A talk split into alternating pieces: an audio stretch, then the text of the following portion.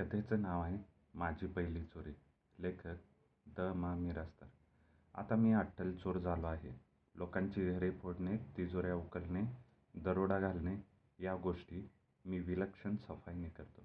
पण एकेकाळी मी चोर नव्हतो. बिलकुल नव्हतो. तुमच्यासारखाच एक प्रतिष्ठित आणि सभ्य ग्रहस्थ होतो. दुसऱ्याचे पैसे उसनवार घेणे आणि ते परत न करणे. दुसऱ्याचे मागून आणलेले पुस्तक गमावून टाकणे घरात आलेल्या पाहुण्यांची शक्य तितक्या लवकर रवानगी करण्याची व्यवस्था करणे जो समोर नसेल त्याची इतरांपाशी कुचाळकी करणे ही सभ्य ग्रहस्थांची वैशिष्ट्ये माझ्यापाशी होती. थोडक्यात सांगायचे म्हणजे मी एक अत्यंत अब्रुदार व सज्जन ग्रहस्थ होतो. मग मी चोर कसा झालो? तीच हकीकत मी आता सांगणार आहे. त्या दिवशी रात्री जेवण करून आम्ही झोपी गेलो. तेव्हा सगळे ठीकठाक होते. पण दुसऱ्या दिवशी सकाळी जागा झालो तेव्हा मात्र सगळे बिघडले होते. आमच्या माडीवरची भिंत कोणीतरी फोडली होती आणि वरच्या ट्रंका पेटा विस्कटून पडल्या होत्या. एकूण आपल्या घरी चोरी झाली आहे ही गोष्ट माझ्या ध्यानी आली. मग मी इतर चार शहाणी माणसं करतात तीच गोष्ट केली. ट्रंका धुंडाळल्या कपाटे शोधली गाठोडे उचकटली आणि आपले गेले तरी काय याचा हिशेब केला. शेवटी ध्यानात आले की घरातले सगळे सोने नाणे चांदीची भांडी आणि ठेवणीचे कपडे बेपत्ता आहेत. म्हणजे आपल्याला सुमारे दोन हजाराचा तरी टोला बसलेला आहे. दिवस रात्र कष्ट करून जे काही मिळवलं आणि साठवलं ते एका रात्रीत शिताफीने नाहीसे झाले. ते बघून मला भ्रमिष्ठासारखे झाले आणि त्या भरात मी एक वेड्यासारखी गोष्ट केली. तारातारा बाहेर जाऊन पोलिसात वर्दी केली. त्यामुळे चार दोन पोलीस फौजदार इत्यादी मंडळी तास दीड तासाच्या आत माझ्या घरी जमली. फौजदारांचा देह वाजवीपेक्षा अधिक विस्तृत होता. त्यांचे डोके आखूड आणि लहान होते. मिशा आकडे बाज होते आपल्या जाड बोटांच्या फटीत धरून त्यांनी पीळ घालीत ते खुर्चीवर बसले. घडलेली सगळी हकीकत त्यांनी मला विचारली. जे काही घडले ते मी त्यांना सांगितले. ते एका पोलिसाने टिपून घेतले. पंचनामा केला. भिंतीला पडलेल्या भोकाचे निरीक्षण केले. नंतर माझी लेखी तक्रार लिहून घेण्यात आली. त्या कागदावर मी सही केली. मग चौकशीचे काम सुरू झाले. बैलाची शेपटी पिरगाळावी त्याप्रमाणे आपल्या मिशा पिरगाळीत फौजदाराने विचारले अशी कशी काय झाली चोरी? हे मला कळले असते तर चोरी होण्याचा संभव फार थोडा होता. पण दुर्दैवाने चोरी झाली होती आणि ती कशी झाली याचे मला बिलकुल ज्ञान नव्हते. मी फौजदार साहेबांना तसे सांगितले तेव्हा त्यांनी गंभीर चेहरा केला. हेच हेच चुकतं तुम्हा लोकांचं?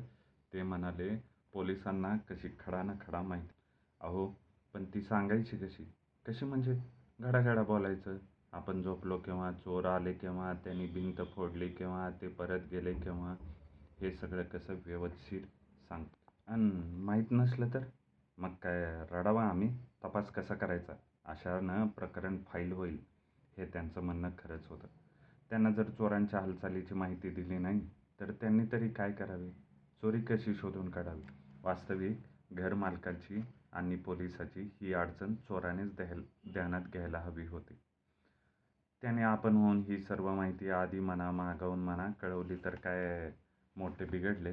पण नाही ना चोरांना एवढी माणुसकी आल्यावर मग काय पाहिजे होते? असे काहीतरी उद्वेगाचे विचार माझ्या मनात आले आणि मी गप्प बसलो. अपराध्यासारखा चेहरा केला. मग फौजदारांनी थोडा वेळ विचारमग्न चेहरा केला आणि पुढे विचारले बरं तुमचा संशय बिंशय कोणावर? संशय घेण्यासारखे मला तरी कोणीच आठवत नव्हते.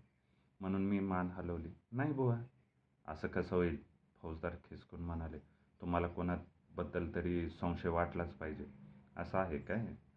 अलबात ते ठासून म्हणाले. त्याशिवाय आम्हाला तपास करताच येणार नाही. बरोबर. असे म्हणून मी विचार करू लागलो. आता कुणाचा संशय घ्यावा म्हणून मी डोके खाजू लागलो. तसं म्हणाल तर शेजाऱ्यांचा सं कुणाचा संशय नाही मला. मी म्हणालो बरं पुढं. गल्लीतल्या लोकांचाही नाही. हां. आता माझ्या बायकोला मात्र सवय आहे खिशातले पैसे परभारे घ्यायची. असं ही माहिती महत्त्वाची आहे. असे म्हणून फौजदारांनी ती माहिती आपल्या डायरीत टिपून घेतली. इकडची तिकडची थोडी चौकशी केली आणि मग या संध्याकाळी ऑफिसमध्ये असे सांगून ते बरोबरच्या पोलिसांना घेऊन डुलत डुलत निघून गेले. या वेळेपर्यंत आमच्या घरी पोलीस आले आहेत ही अद्भुत वार्ता आसपास पसरली होती. त्यामुळे बाहेरचे बरेच लोक जमा झाले होते आणि मी रिकामा होण्याचीच वाट पाहत होतो. फौजदार साहेब गेल्यावर हे लोक भराभर आत शिरले आणि माझ्याभोवती कोंडाळे करून उभे राहिले.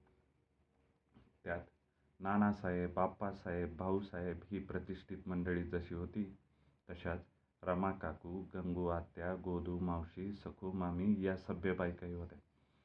काय अण्णासाहेब तुमच्याकडे चोरी झाली म्हणे? नानासाहेबांनी विचारले. मी मानेनेच होय म्हणून सांगितले. म्हणजे काय झालं तरी काय? मी थोडक्यात त्यांना काय घडले ते सांगितले. तेव्हा भाऊसाहेब कळवळून म्हणाले अरे अरे अरे हे चुकलं तुमचं अण्णासाहेब सामान वर आणि आपण खाली काही खरं नाही. आपण जिथं झोपायचं तिथंच सामान असलं पाहिजे सगळं. भाऊसाहेबांचे हे म्हणणे खरे होते व मला तंतोतंत मान्य होते. परंतु त्याचा आता काही उपयोग नव्हता. पण ही गोष्ट जेव्हा मी भाऊसाहेबांना समजावण्याचा प्रयत्न केला तेव्हा ते फार चवताळले व तावातावाने आपले म्हणणे कसे बरोबर आहे ते मला समजावून सांगू लागले. त्याबरोबर आप्पासाहेब चिडले. आणि सामान उशाशी ठेवूनही चोरी सफाईने कशी होऊ शकते याची माहिती असलेली असंख्य उदाहरणे सांगायला त्यांनी सुरुवात केली. त्यामुळे घटकाभर कोणाचेच कोणाला समजेनासे झाले. मी अगदी गांगारून गेलो व दोघांचेही म्हणणे खरे आहे असे नम्रपणे कबूल केले. तेव्हा कुठेही रणधुमाळी थांबली. बरं गेलं तरी काय काय? रामा काकूंनी विचारले. मी आठवून आठवून सांगू लागलो. चांदीची भांडी गेली सगळी ठेवणीचे कपडे गेले. जिन्साही गेल्या. काय काय होत्या जिन्सा? सुखमामींचे कुतूहल जागृत झाले. बिलवर चार तोळ्यांचे. हं. पाटल्या जाळीच्या चार तोळ्यांच्या. बरं. चपला हार पाच तोळ्यांचा. हे ऐकल्यावर गंगवात्या मध्येच तोंड घालून म्हणाले म्हणजे तुमच्या मंडळीच्या अंगावर असतो तोच की नाही? हां होय तोच. का बरं? मग तो चपला हार कुठला? मग? शकुंतला हार म्हणतात त्याला असेल असेल तोच असेल. मी म्हणालो आणि पाच तोळ्यांचा कुठला आला आहे चार तोळ्यांचा असेल फास्ट फार तर. मी पाहिला होता ना. असेल चार तोळ्यांचाही असेल. माझ्या काही लक्षात नाही एवढं. वाद थांबवण्याच्या हेतूने मी घाईघाईने म्हणालो बरं त्या भिंतीचे टोक पाहायचं आहे ना चला मग लवकर माडीवर. माडीवर नेऊन चोरांनी भिंतीला पाडलेले छिद्र दाखवण्यात अर्धा तास गेला कारण आलेल्या लोकांनी सर्व दृष्टीने त्याची पाहणी केली.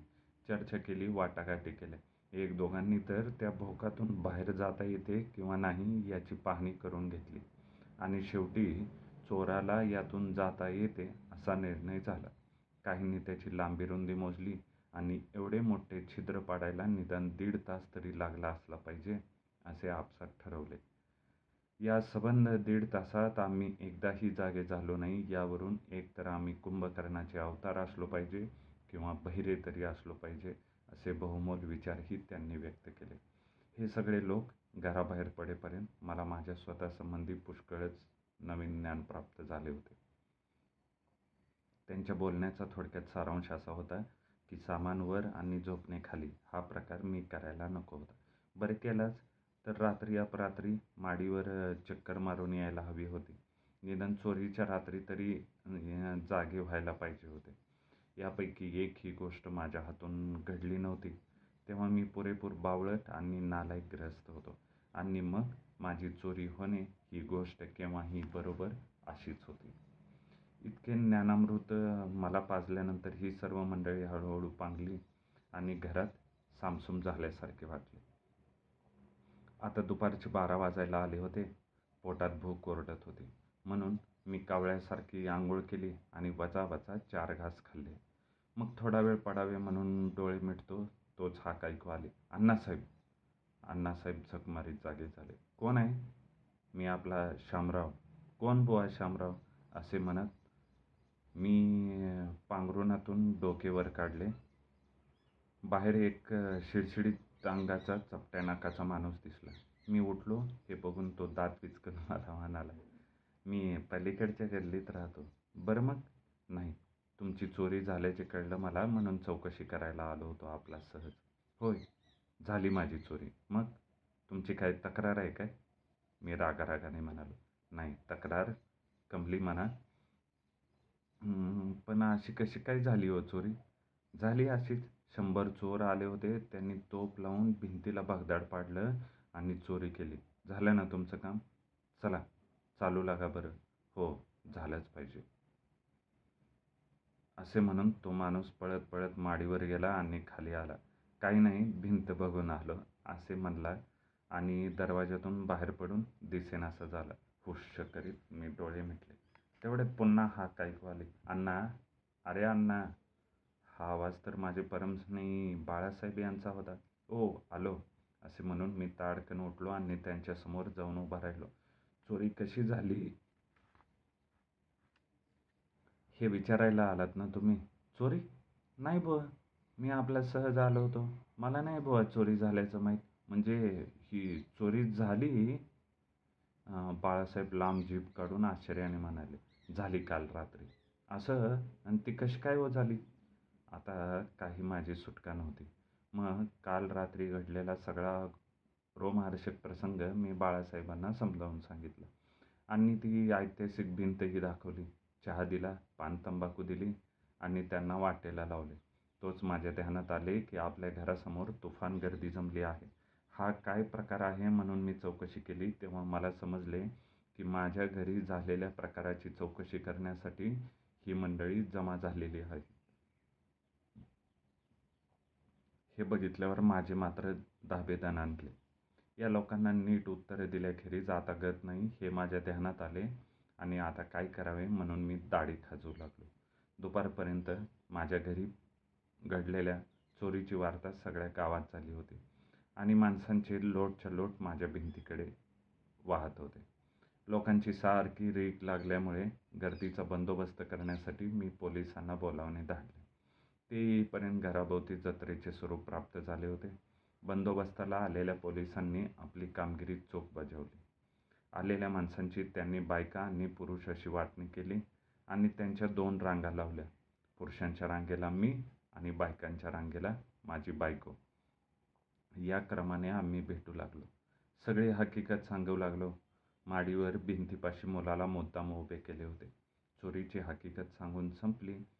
की माणसे तशीच रांगेने माडीवर न्यायची त्यांना भिंत दाखवायची तिच्या छिद्रातून त्यांना आरपार फिरवून आणायचे आणि मग पुन्हा रस्त्यावर नीट सोडायचे. अशी सूत्रबद्ध योजना आखली. सगळा कार्यक्रम आटोपून काही माणसे माझ्या बैठकीत येऊन बसल्यामुळे त्यांच्या चहा फराळाची व्यवस्था करणे मला भागच पडले. करणारी अशी घरात एकटी बायकोच तिला एकटीला सगळे सांभाळणे जमेना म्हणून मला निराळा आचारीच त्यासाठी नेमावा लागला. रात्री बारा वाजेपर्यंत जागत बसून देखील रस्त्यावरची गर्दी हटेना झाल्यामुळे मी सगळ्यांना दुसऱ्या दिवशी सकाळी यायला सांगितले व दार लावून घेतले. बंदोबस्ताला आलेल्या पोलिसांनी दुसऱ्या दिवशी सकाळी लगेच रांग लावायच्या कामाला लागायचे होते. त्यामुळे रात्रीपुरते परत जाणे त्यांना प्रशस्त वाटेना. म्हणून ते दोघेही माझ्याच घरी जेवले व झोपी गेले. रात्री ज्यांचा नंबर हुकला होता ते लोक घरी गेलेच नाहीत. सकाळी आपला नंबर लागावा म्हणून ते रस्त्यावरच ओळीने पताऱ्यात टाकून झोपले. त्यामुळे पहाटे उठून ताबडतोब त्यांच्या प्रातर्विधीची तोंड धुण्याची व चहापाण्याची सोय करावी लागली. मग पुढे दोन दिवस अखंडपणे हा कार्यक्रम चालू राहिला. तिसऱ्या दिवशी बोलून बोलून माझे तोंड दुखू लागले. पुढे पुढे तर मला बोलता येईना. घसा बसला तेव्हा मी कागद त्याच्यावर चोरीचा अथपासून इथंपर्यंत सर्व मजकूर लिहिला. संभाव्य शंकांची उत्तरे लिहिली आणि तो पुठ्ठ्यावर चिटकवून खिळ्याला लावून ठेवला. जो येईल त्याला वाचायला देऊ लागलो. खुनेनेच मान हलवून माडीवर जा म्हणून सांगू लागलो. दरम्यान मी एकदा फौजदार साहेबांकडे जाऊन आलो. फौजदार साहेब नेहमीप्रमाणे आपल्या लाडक्या मिशांना गोंजारीत खुर्चीवर बसलेले होते. त्यांच्या मिशा इतक्या झुपकेदार आणि सुबक होत्या की कुणालाही भीती वाटायची. त्या मिशा कुठल्याही घरात अडकून ठेवल्या तर त्या घरात चोरी व्हायची नाही असा एक चाणाक्ष विचार माझ्या मनात आला. मी आलेला पाहून ते म्हणाले काय? काही तपास लागला का पुढे? या प्रश्नाचे उत्तर देणे मला फारच कठीण गेले. कारण तो प्रश्न वास्तविक मी त्यांना विचारायचा अशी माझी कल्पना होती परंतु त्यांनीच तो मला विचारल्यावर बोलण्यासारखे काहीच राहिले नाही. मी मुकाट्याने मान हलवली. ते बघून विचारात पडले म्हणाले असं कसं सांगता? काहीच तपास लागला नाही म्हणता मग आम्ही करावं काय? हे त्यांचे म्हणणे खरे होते. तक्रार करणाऱ्या माणसाने स्वतःच तपास करणे आवश्यक होते. ते ते पोलिसांचे काय काम? गुन्हेगाराला शिक्षा करणे एवढे फार तर ते करतील. उठल्या सुटल्या प्रत्येकाच्या कामात पोलीस लक्ष लक्ष घालू लागले म्हणजे आटोपलेच. म्हणजे हा त्यांना रोजचा उद्योगच होऊन बसेल. सरकारी माणसांनी असे निष्कारण भोंगे पाठीमागे लावून घ्यायचे म्हणजे त्यांचे काम कसे चालायचे या विचाराने मी म्हणालो साहेब. माझं चुकलंच ते मी स्वतःच तपास करायला पाहिजे खरं म्हणजे. आता कसं बोललात? मला उगीच वाटलं. काय? तुम्ही तपास करणार आहात म्हणून. छट भलतंच. आता मी स्वतःच्या उद्योगाला लावते. शपास याला म्हणतात हिंमत. तपास लागलास तर तुमच्याकडे येतो. लावाच. चोराला भडव्याला पकडून आणा इथं ठाण्यावर म्हणजे पुढचं मी बघतो. बरं आहे. असे म्हणून मी त्यांना नमस्कार केला. आणि घरी आलो. बघतो तो गर्द घरासमोरची गर्दी कमी झाली तर नव्हतीच उलट वाढली होती. हे काय? हा काय प्रकार आहे? मी बायकोला विचारले. कसला प्रकार? पुन्हा ही तोबा गर्दी कुठली? चोरीला आता दोन तीन दिवस झाले ना? बायकोने सांगितले. शिवाय आताच तुम्ही फौजदारांच्याकडे जाऊन आलात ना? मग? पुढं काय झालं हे विचारायला पुन्हा पहिले लोक यायला लागले आहेत. त्यांची निराळी रांग करा मी सांगितले. आणि तपास चालू आहे. अजून विशेष काही हाती लागले नाही. अशी पाटी भिंतीवर लावा. घराबाहेरही हाऊसफुल असा बोर्ड लटकावून ठेवा. असे म्हणून मी आतल्या खोलीत गेलो. मी बाहेर नसलो तरी लोकांची मुळी चाडत नव्हते. त्यांचे काम व्यवस्थित सुरू होते. ते शिस्तीने आत येत होते. पाठीवरचा मजकूर वाचत होते. आणि माडीवर जाऊन परत येत होते. माझे बोलणे ऐकून पोलिसांच्या जिबाही तयार झाल्या होत्या.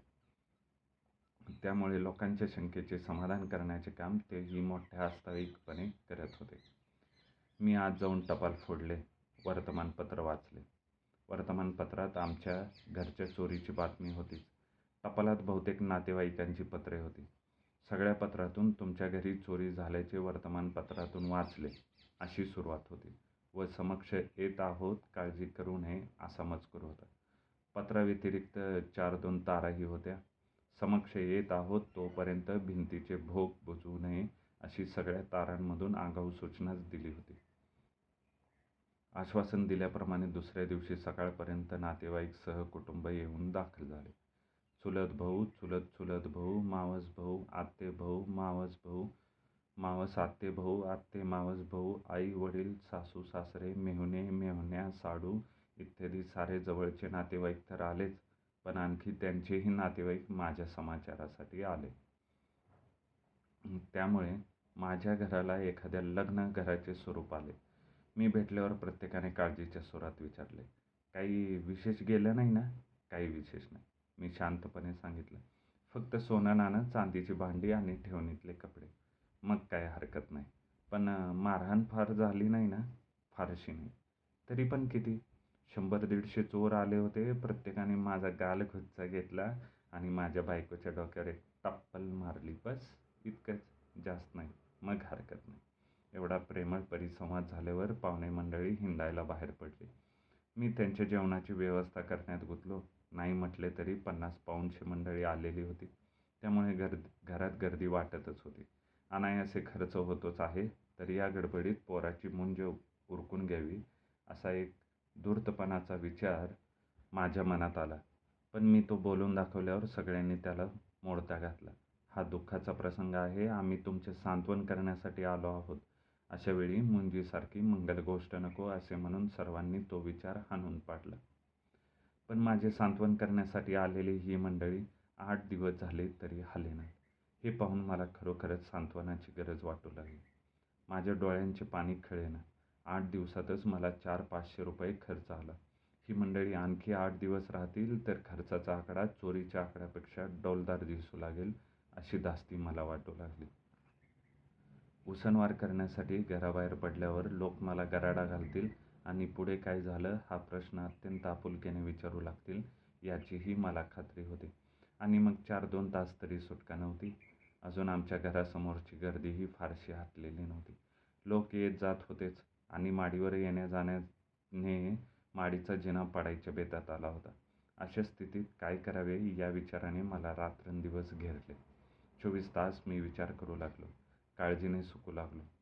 आपले उद्ध्वस्त झालेले शांत खाजगी जीवन पुन्हा आपल्याला केव्हा मिळेल याची चिंता करू लागलो. दिवसामागून दिवस चालले पण मला काही उपाय सुचेना.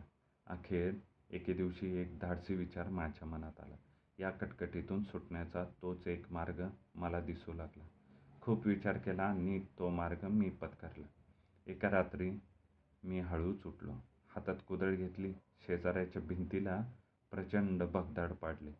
आणि मग मी त्या घरात बेडरपणे घुसून चोरी केली. मग मात्र आमच्याकडचे पाहुणे हल्ले आमच्या दाराशी लागलेली लोकांची रांग शेजारच्या घरी लागली. माझे घर पूर्ववत शांत झाले निर्मळ झाले. ही माझ्या आयुष्यातील पहिली चोरी.